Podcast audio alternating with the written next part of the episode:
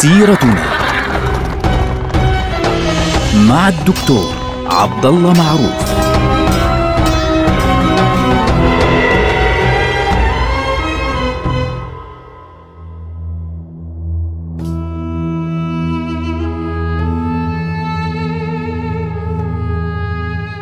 السلام عليكم ورحمة الله وبركاته، سيرتنا سيرة هذه الأمة العظيمة، ونحن الآن في واحد من أزهى أيام هذه الأمة، ومن أزهى عصور هذه الأمة، نحن الآن في عهد الملك الناصر صلاح الدين يوسف ابن أيوب الذي ظفر وانتصر في معركة حطين المعركة العظيمة.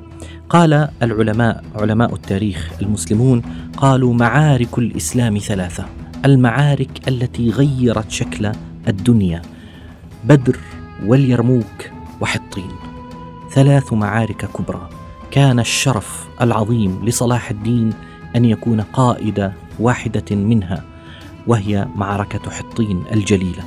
في حطين يوم الخامس والعشرين من ربيع الثاني عام 583 الموافق ليوم السبت الرابع من شهر تموز سبعة عام 1187 للميلاد انتصر صلاح الدين على الصليبيين وكسر جيش الصليبيين وأسر ملك القدس اللاتيني جي دو لوزينيان وقتل المجرم رينو دو شاتيون وفر ريموند وهرب عدد كبير منهم وقتل مقدمو الإسبيتارية وكبار هؤلاء الناس وبيع الأسير كما قال بعض المؤرخين كان الأسرى من كثرتهم كان بعضهم قد بيع بنعل.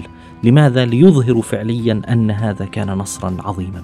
هذا النصر كان له ما بعده وكان صلاح الدين يعلم أن له ما بعده. تحرك صلاح الدين بعد أن يعني انتصر هذا الانتصار العظيم تحرك باتجاه عكا وتمكن من دخول عكا ثم توجه إلى حيفا ثم توجه مباشرة باتجاه آه الناصرة. نابلس آه عاد إلى الساحل دخل قيساريا ثم نزل إلى آه يافا. وبدأ يتحرك من يافا جنوبا إلى عسقلان ثم من عسقلان ذهب باتجاه الرملة ثم تحرك إلى بيت المقدس. هذه الفترة فعليا أخذت منه تقريبا شهرين يعني شهرين إلا شوي. يعني نتكلم من يوم حطين اللي هو أربعة سبعة يعني أخذت معه شهرين وشوي لنقل. يعني من أربعة سبعة حتى يعني وصل القدس ب 19 تسعة. يعني إحنا بنتكلم بحدود يعني شهرين وكم يوم. في هذه المرحلة هذين الشهران يعني كان لابد منهما لتفريغ كل هذه البقاع من الاحتلال الصليبي.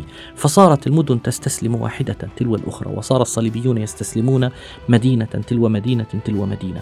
حتى حان الوقت الموعود ووصل صلاح الدين رحمه الله يوم الأحد الخامس عشر من شهر رجب المحرم عام 583 للهجرة الموافق للتاسع عشر من شهر سبتمبر 9 عام 1187 للميلاد وصل إلى مدينة القدس.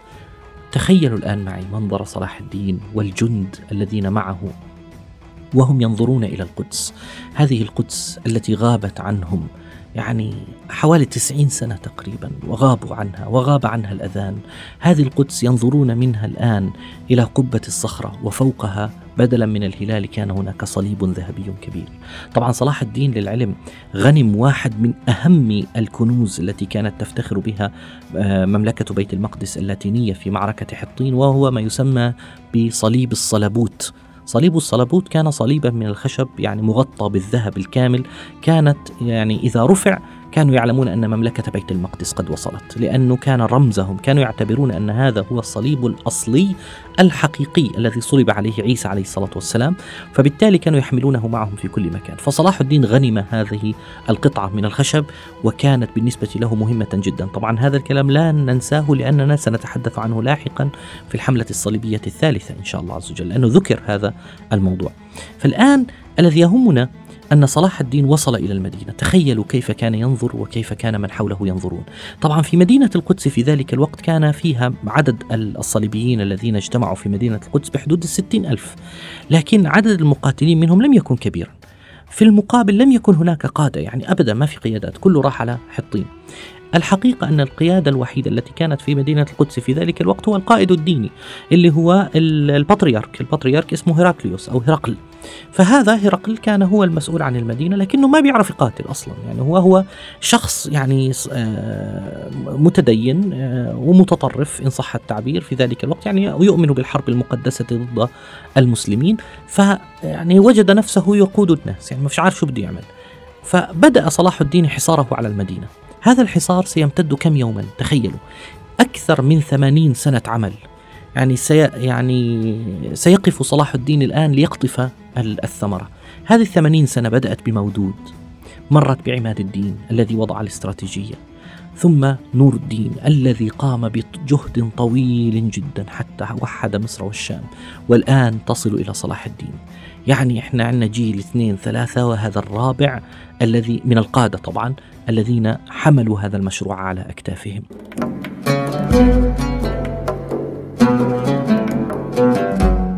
الآن يصل صلاح الدين يقف أمام المدينة فهو واقف هناك يعني بدأ الحصار. كم يوم يا ترى ست يعني ستحاصر المدينة؟ للعلم مدينة القدس حوصرت 12 يوما فقط ليس أكثر. بعد أن صارت الأمة جاهزة يا جماعة لم يدم الحصار أكثر من 12 يوما فقط من 15 رجب لحد يوم 27 رجب. يعني وصلوا هم يوم 19 أو يوم 20 يعني يرجح أن يوم 20 آه 9 وفتحت القدس فعليا يوم 12 1187 بالميلادي. فبالتالي الذي يهمنا هنا أن صلاح الدين وصل إلى هناك وبدأ حصار مدينة القدس وكان حصارا مشددا يريد أن يستلم المدينة بأي طريقة. وللحق المقاتلون في داخل مدينة القدس بالرغم من أن الصليبيين لم يكن لهم قيادة في ذلك الوقت إلا أنهم قاتلوا بكل قوتهم. عندما وصل صلاح الدين بعد كم يوم تقريبا يوم أو يومين أو ثلاث أيام على الأكثر من بدء الحصار إذا به يعني يفاجأ بشخصية جاي لعنده شخصية صليبية كبيرة جدا اللي هو اسمه آه، بيليان آه، أمير إبلن. إبلن اللي هي اليوم آه، يبنى في فلسطين قرية قريبة من يافا. فقرية يبنى كان في ذلك الوقت يسمونها إبلن. أميرها أو الكونت المسؤول عنها آه، من الصليبيين كان بيليان. وبيليان هذا هرب من معركة حطين شارك في معركة حطين ولكنه نجا فجاء إلى صلاح الدين وطلب الإذن عليه وقال له يعني أيها الملك أنا مش جاي عشان أقاتل أنا فاقد الأمل في كل شيء ولكن أطلب منك طلبا واحدا. أنا عندي زوجتي في الداخل وزوجتي هذه طبعا زوجته بتكون يعني أخت الملك بالدوين الرابع اللي هو الملك المجذوم لأمه. آه فبالتالي كانت زوجته مهمة يعني شخصية مهمة. فقال أنا عندي زوجتي وعندي أبنائي. أرجوك أن تأذن لي أن أدخل وأخذهم. فصلاح الدين قال له تعطيني عهدا بأن لا يعني تغدر وأنه تغادر المدينة. قال نعم نعم أعطيك عهدا تاما كاملا. فالآن آه، صلاح الدين قال له روح جيبهم. سمح له بدخول المدينة. فلما دخل بيليان إلى مدينة القدس إذا بالناس يحيطون به يبكون وحالتهم حالة ويأتيه البطريرك. بيقول له عليك أن تقود أنت. أخيرا إحنا عندنا واحد قائد عسكري. عليك أن تقود المعركة. فقال له أنا أعطيت عهدا للسلطان ناصر صلاح الدين. فقال له أنا أحلك من عهدك أمام الرب. فبالتالي انتهى الأمر. فعهدك محلول. فحله من عهده فبدأ يقود المقاومة ضد صلاح الدين. طبعا صلاح الدين أخذ الموضوع مش مشكلة يعني خلها. صير إيش ما يصير. وفعلا بدأ القتال المرير على أسوار المدينة. يعني كان شيئا صعبا. فصلاح الدين عرف أن أضعف منطقة في سور مدينة القدس هو المنطقة الشمالية. فيعني اتجه باتجاه المنطقة الشمالية وركز على السور الشمالي. وقاتل أهل المدينة قتالا عنيفا جدا هؤلاء الصليبيون. وصلاح الدين قاتل قتالا عنيفا جدا حتى ثقب السور وكاد المسلمون يدخلونها بالقوة.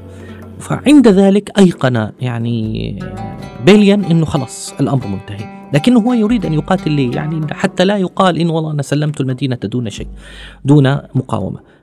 فطلب من صلاح الدين أنه يعني يلتقي فيه أو يراسله. تفضل. فالتقى بصلاح الدين وقال له يعني آه، أنا أريد أن أسلمك المدينة. فقال له الآن عندما كادت المدينة أن تفتح أنتم أخذتموها بالقوة قبل حوالي تسعين سنة. لا نأخذها إلا بالقوة لا أفتحها إلا بالسيف. عاجبكم ولا مش عاجبكم؟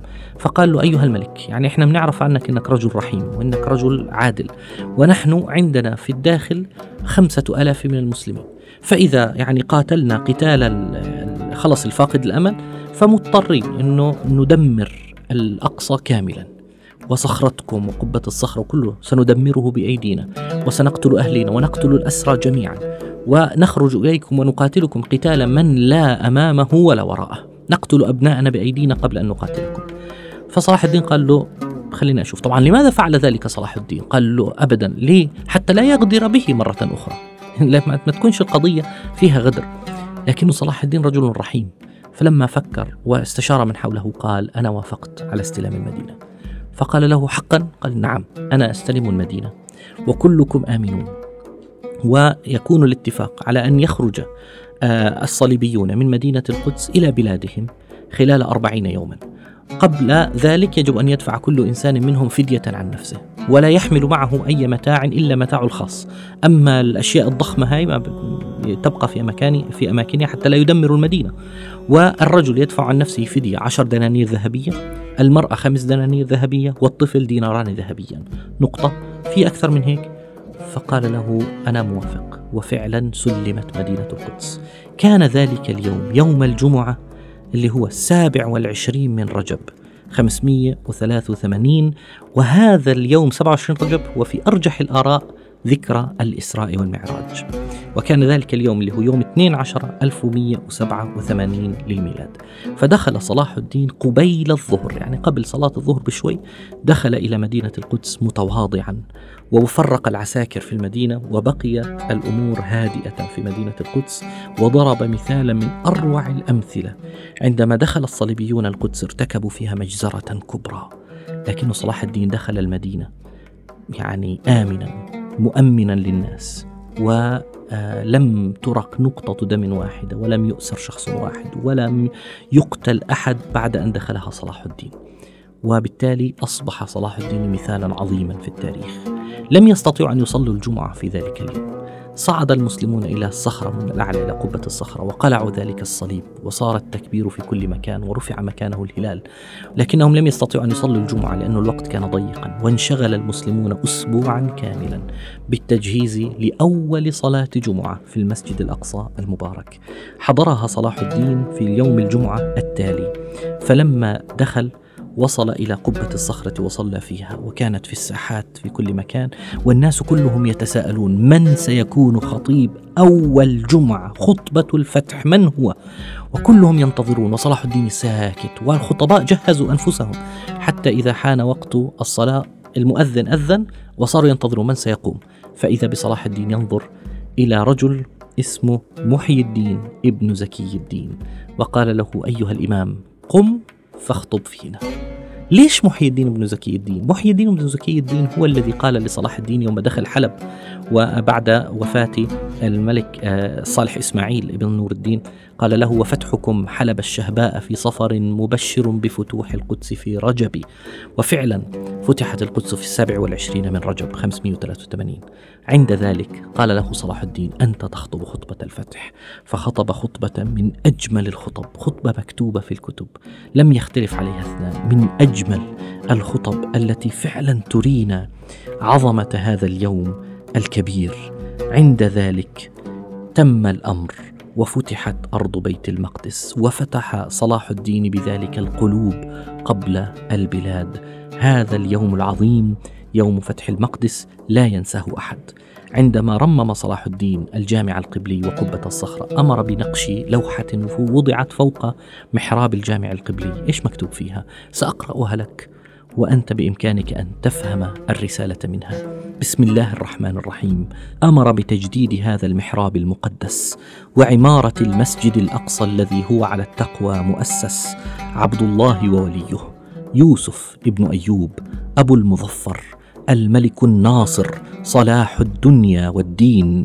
عندما فتحه الله على يديه في شهور سنة ثلاث وثمانين وخمسمائة وهو يسأل الله إيزاعه شكر هذه النعمة وإجزال حظه من المغفرة والرحمة. نلقاكم على خير والسلام عليكم.